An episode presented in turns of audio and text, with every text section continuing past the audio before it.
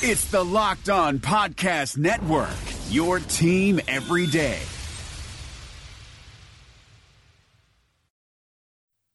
You are Locked On Packers, your daily Green Bay Packers podcast, part of the Locked On Podcast Network. Your team every day. We said four quarters, all gas, no break. You guys did that today. Hell of a job. R E L A X. Relax. We're gonna be okay. It is time. It is time. I feel like we can run the table. I really do. it. You are Locked On Packers, part of the Locked On Podcast Network, your team every day. I am Peter Bukowski, and I cover the Packers for SB Nation Packer Report. I cover the NFL around the internet, and you can follow me on Twitter at Peter underscore Bukowski. You can follow the podcast on Twitter at Locked On Packers. You can like us on Facebook. You can subscribe to the podcast on iTunes, on Spotify, on Google Podcasts, wherever you find podcasts. You will find Locked On Packers, the number one Packers podcast on the internet, and the show for fans who know what happened. They want to know why and how. A lot to get to on today's show, particularly draft related. We're also going to get to the proposed CBA why it makes sense in some ways and makes absolutely no sense in other ways. We're going to circle back on our discussion about Zack Baun that we started yesterday with Jonah Tuls from the Draft Network and his ability to play off the ball. I went back, I, I fulfilled my promise.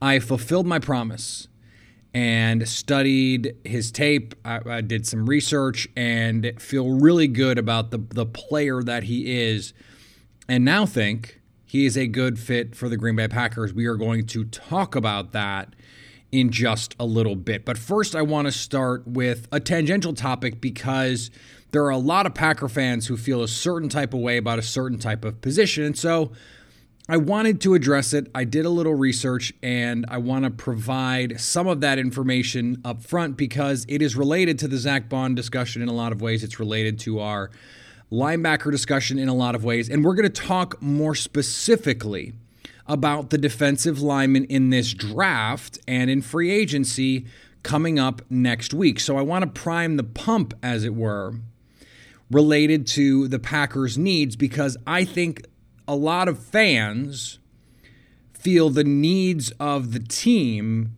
exceed not only what the team thinks about the position, but the position's value as a whole in the NFL. When Cheesehead Nation looks at how the season ended for the Packers and they see the gaudy running totals the 49ers put up, and they see that Kenny Clark did not have any kind of high impact players around him on the defensive front, they're going to look at that and say, well, the Packers need defensive line help. And this is an intuitive notion, and I understand it. And if it were 1997, I would agree, or even 2007, frankly. The, the league is just different now. And it starts with how the Packers want to play. They don't play with big personnel on the field with any sort of consistency or regularity. And that's how they want to play. We've seen enough now of Mike Pettine to know that is how he wants to play.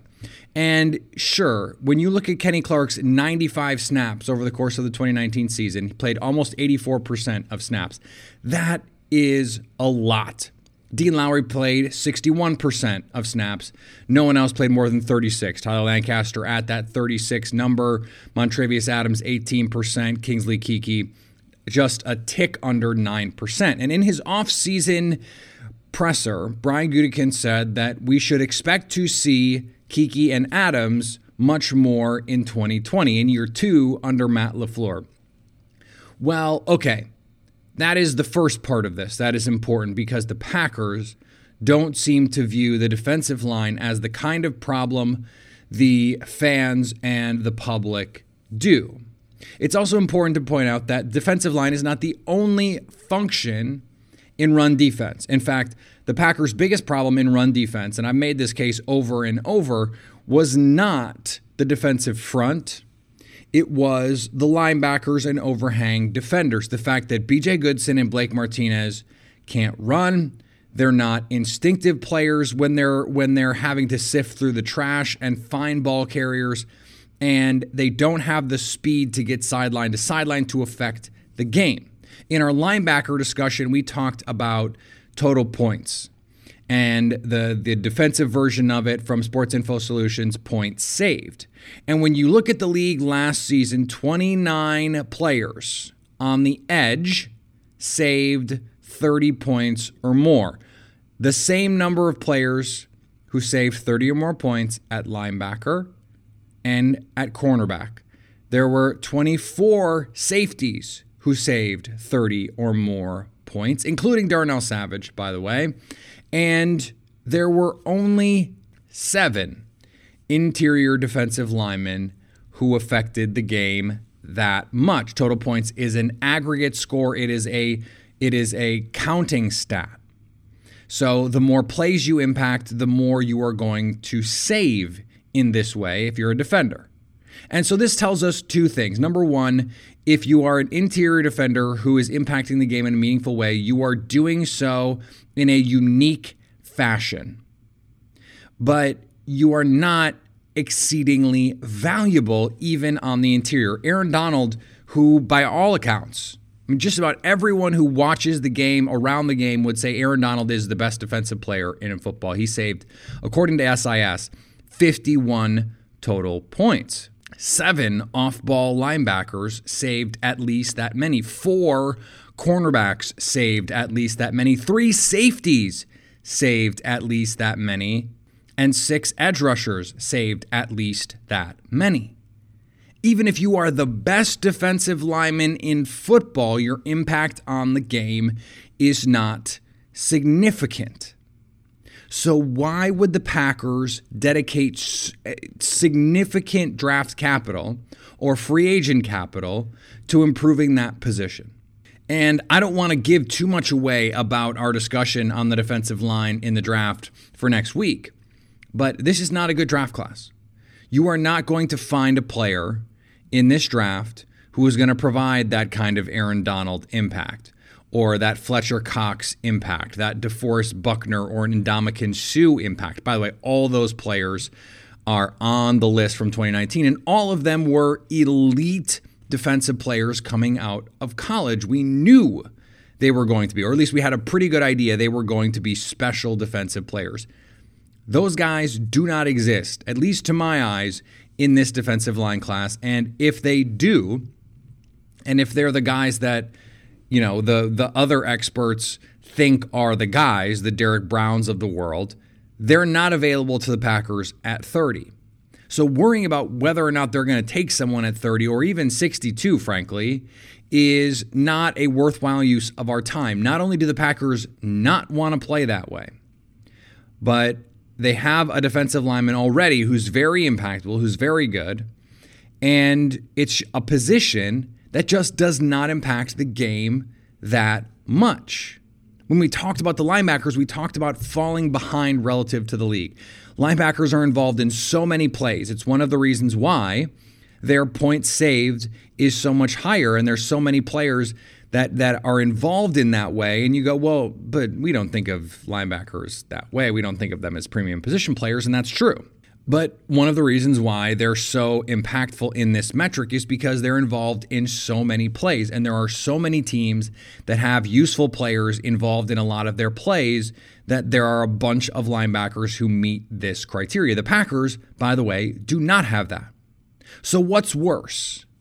Are you a team that allocates capital to try and create an advantage that very few teams have and that whose advantage is marginal relative to having a good edge rusher or a good linebacker or a good cornerback or a good safety? Or are you a team that does not have a player at a position where the rest of the league has someone? The Packers and linebacker. Everyone has a linebacker. That's good. Or that, that impacts the game in a material way. The Packers do not.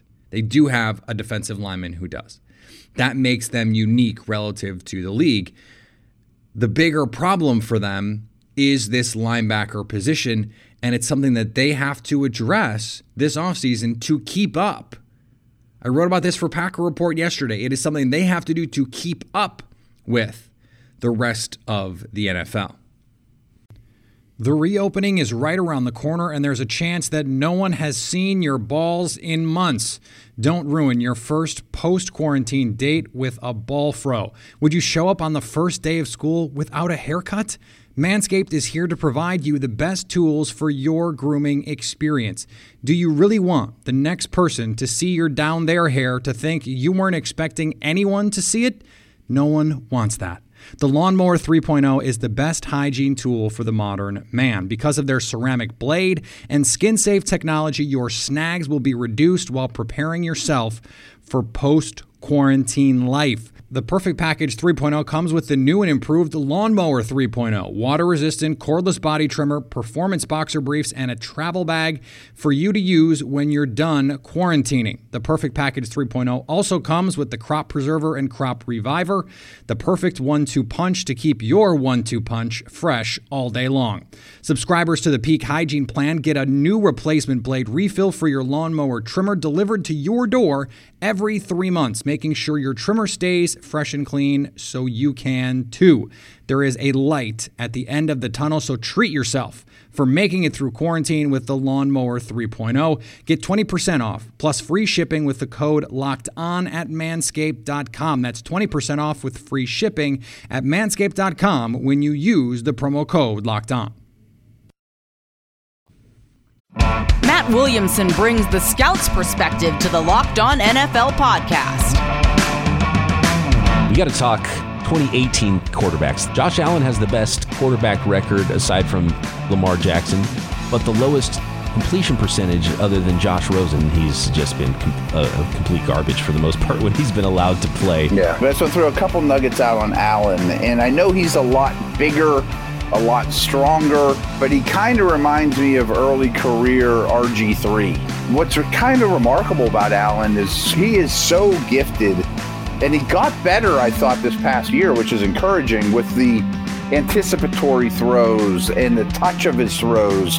But his deep ball passing is like the worst in the league. Hear Matt with co host Brian Peacock every day on Locked On NFL. Subscribe or follow today wherever you get your podcasts. And speaking of linebackers, one player we did not talk about on our linebacker draft preview, our offseason report card. If you haven't listened to that show, I highly recommend that you do so. One player we didn't talk about, and, I got some tweets about it, I got some notes about it, that we didn't talk about Zack Baun from Wisconsin. And, and the reason that I have been giving about not doing so is because Zack Baun was an edge rusher at Wisconsin. He is still viewed by a lot of people as an edge player. He is a very good pass rusher. And I saw him recently, Marcus Mosher from Locked On Cowboys was talking about the Cowboys taking him at 17 a top 20 player potentially. And and that includes potential pass rush ability. For the Cowboys, he could play in a 4-3, he could play in a 3-4 and there is a lot of versatility there. His versatility is critical. And, the, and one of the reasons why I want to discuss him on the show today or specifically target him at all is he is a unique player for the Packers. And and I want to use him as an example for a bigger conversation about the linebacker position in Green Bay. So Zack Baun is a pass rusher at the University of Wisconsin. And who is the coordinator of that defense?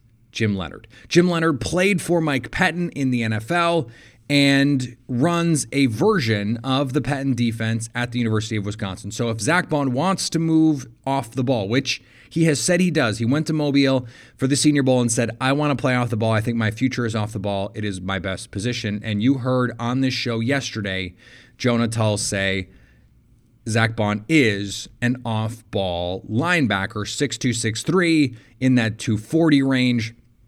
Probably not big enough for a lot of teams as an edge rusher. Now, if I were a 3 4 team in particular, I'm saying, Zack, come in, go hunt quarterbacks. It is what you do best. Just go take care of business. It is the way you can affect the game the most. That is the Mike Pettine approach. Affect the quarterback, affects the passing game in the most valuable ways possible.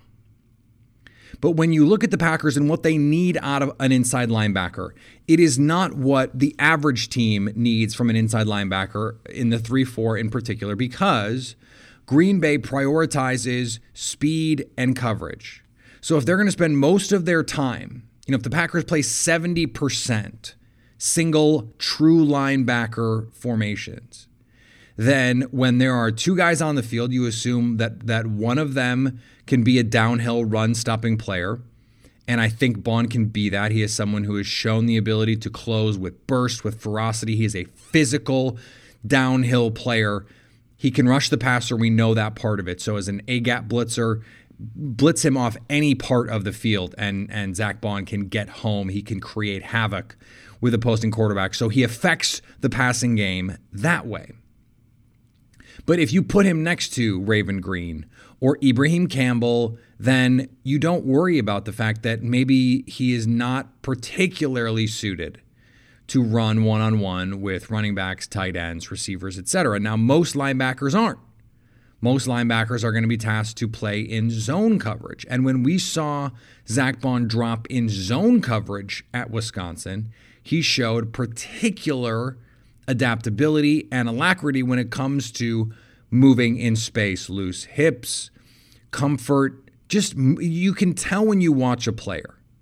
When they move, sometimes players look robotic or they look a little awkward and some just look fluid they look smooth they they they feel like they are moving as if they were created to engage in this particular action and even for someone as adept as a pass rusher as Baun is when he's asked to drop in zone coverage he plays with excellent spatial awareness he will drop underneath the eyes of the quarterback, understands the players around him. He had a great pick six this past season where he dropped in zone coverage, read a quarterback's eyes, moved underneath the throw, and with one hand reached out, snatched the ball, and returned it for a touchdown. The combine is going to be important for him because he has to show that he's fast enough. If he runs anything sub 4 7, even 4 7 flat and below, he can play off the ball.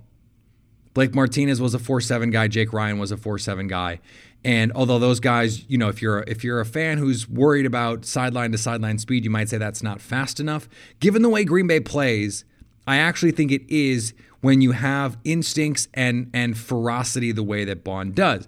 Blake Martinez struggled because he didn't have the sideline to sideline speed and he did not sift through the trash well, did not get off blocks well, did not play with force well.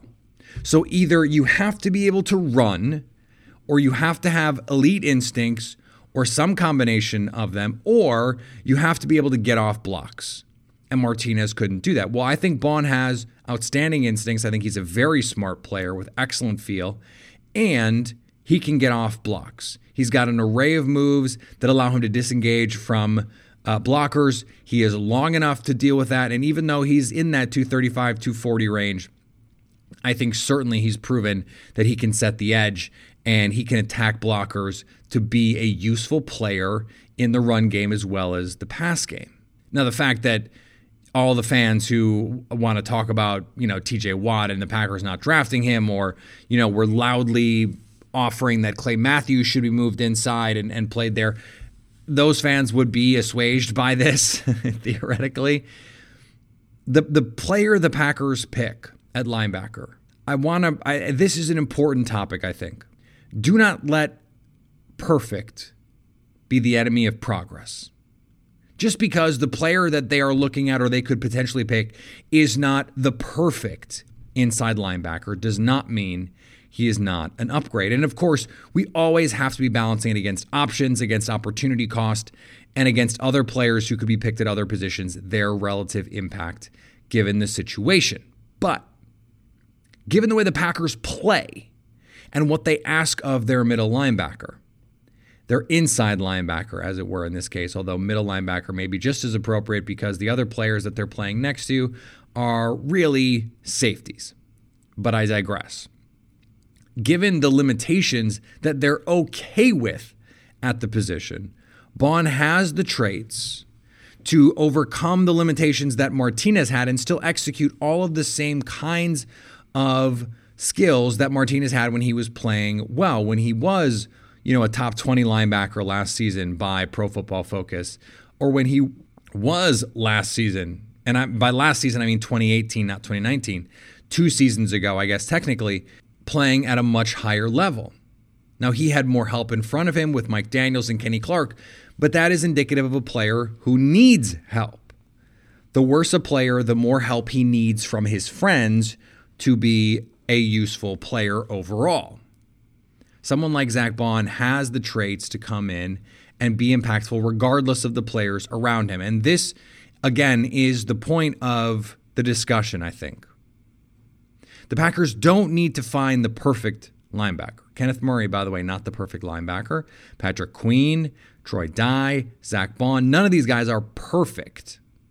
But you're going to say, okay, well, Baun, he doesn't have the sideline to sideline speed.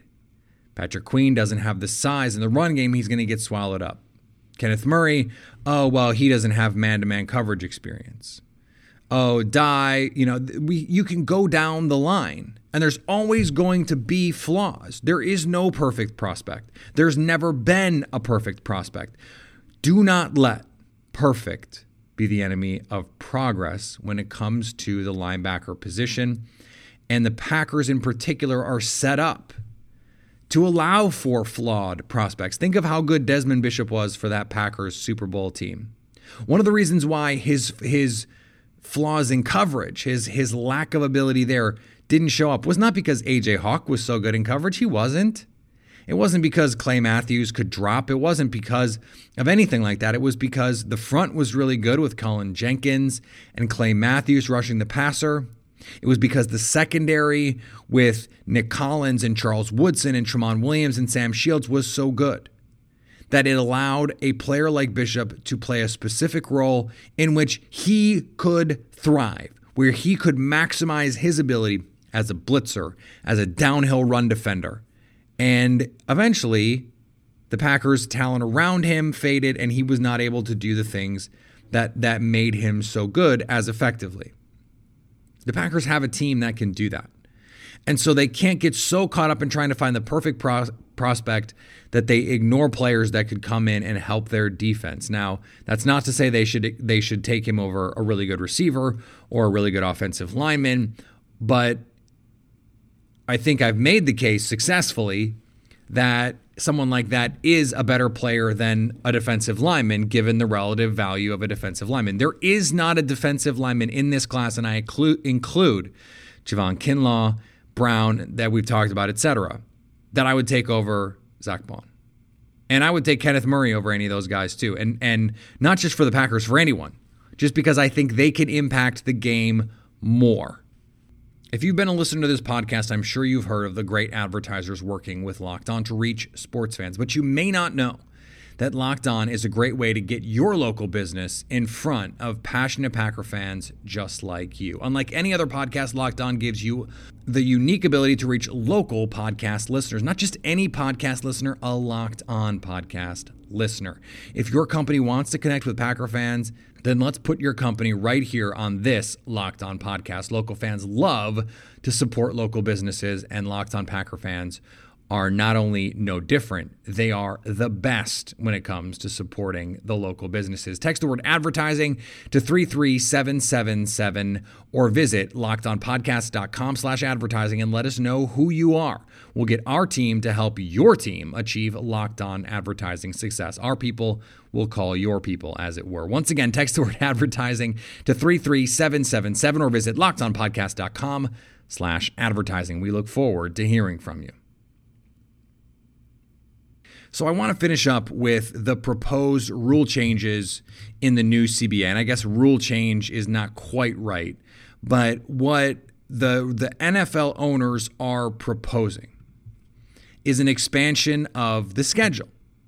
17 games, so the extra game and an extra playoff team in each conference with one fewer preseason games. And the addendum to this, and it's an important one by the way, is they're going to move the revenue share, which right now is at 47.53 in favor of the owners, to 48% 52% if it's 16 games, 48.5% if they go to 17 games.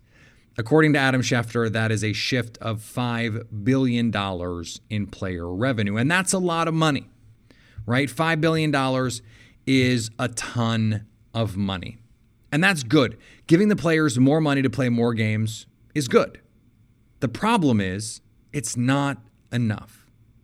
And the real core of the of the issue is there is no reasonable explanation that can be made in favor of the owners winning the split of revenue. There is no argument that the owners deserve more than 50% of the revenue. You could replace any of the owners currently in the NFL with another random rich dude, and nothing about the NFL would change. If you suddenly couldn't pay Patrick Mahomes, you'd have a real problem with the NFL. If you suddenly had to move a team out of a city because the, the fans stopped going because the players were bad, you'd have a real problem. It has nothing to do with who is running the team. No one buys a ticket because Jerry Jones is the owner or Dan Snyder or Jeffrey Lurie or any of these owners. Now, certainly the Packers are in a unique position because they are the Packers and they have no owner, and there is an appeal to that. I'm sure there are people who gravitate toward the Packers as fans, specifically because they have no owner. But the normal argument in these cases for any business where the owner or a manager or a CEO is making the lion's share of the money is they're managing all these people and they are taking on the risks, specifically with founders or owners. They're the ones who have to sign the checks. They're taking on the financial risk of the business, right? Except they're not. There is no financial risk in owning an NFL team. NFL teams print money. They print money. Even if you are an owner who has to resign his team in disgrace, you're going to make a billion dollars. You're going to make back your money with interest and more if you have to sell your team. So there is no risk because of the NFL's popularity. There is no risk. So, this argument that the owners are taking some sort of financial risk with these teams, especially with the revenue share in place, is utter garbage. The players are the product. The players and the coaches, by the way, they're the product. And you know who should be getting paid more too while we're at it is the front office people. They're the ones who put together the product on the field. They're the ones who make it work. They're the ones who shop for the groceries. The scouts who are making 45 grand a year and have to spend 200 years on the road eating Subway because their per diem doesn't cover a decent meal. Those guys should be making more money while the NFL prints money. There is no reasonable argument that says the owner should be getting more than half of the revenue when they do nothing to contribute to that revenue. They do nothing. Look at the the guys like Jerry Jones are the exception because someone like Jerry Jones, for whatever you want to say about him, he has done unique things in Dallas and things that are unique to the Cowboys because of their popularity to generate revenue for the Cowboys. And that's great. It has not helped the league. Anything Jerry Jones does to put, you know, a Victoria's Secret in the the Cowboy Stadium or to, to negotiate a deal with Pepsi when the league is sponsored by Coke. That is not going to materially affect the outcome in Buffalo. It just doesn't work like that. Revenue sharing is a thing, but only to a point when it comes to these kinds of deals. So the average owner, the Packers don't have an owner. Does it affect them negatively? No, it doesn't. Can you name an owner in, in the league outside of Jerry Jones? How many of them can you name? Do you know who owns the Bears? Do you know who owns the Rams? Maybe you know who owns the Rams because he's been in the news lately with this stadium development in Los Angeles. The owners are not the thing, the players are. The fact that so many of the other leagues, when the, when the, the NFL is the most popular league in the country, and other leagues treat their players better, they offer them a bigger piece of the profits. None of it makes sense because the owners do nothing to promote that product or to make it differentiated from any other product. It's the players who do that. They deserve a bigger piece of the pie.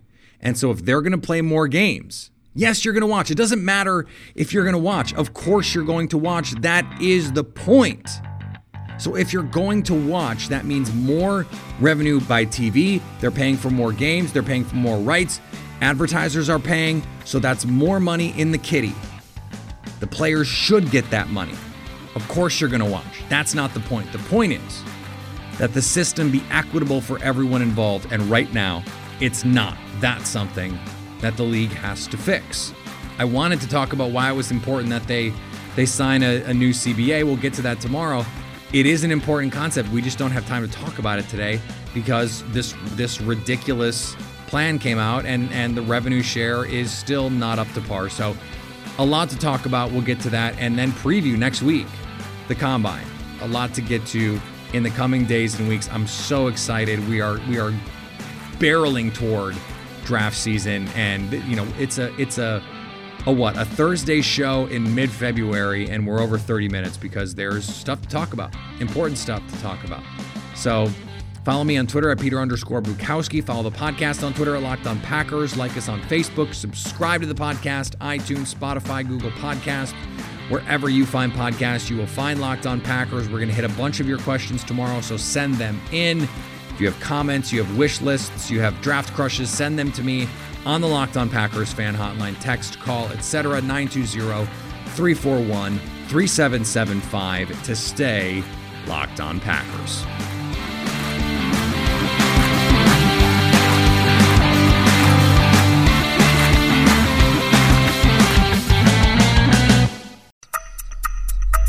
Thanks for listening to the Locked On Podcast Network, but why stop now?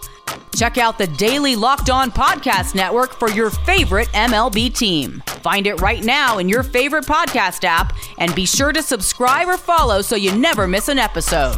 The Locked On Podcast Network, your team every day.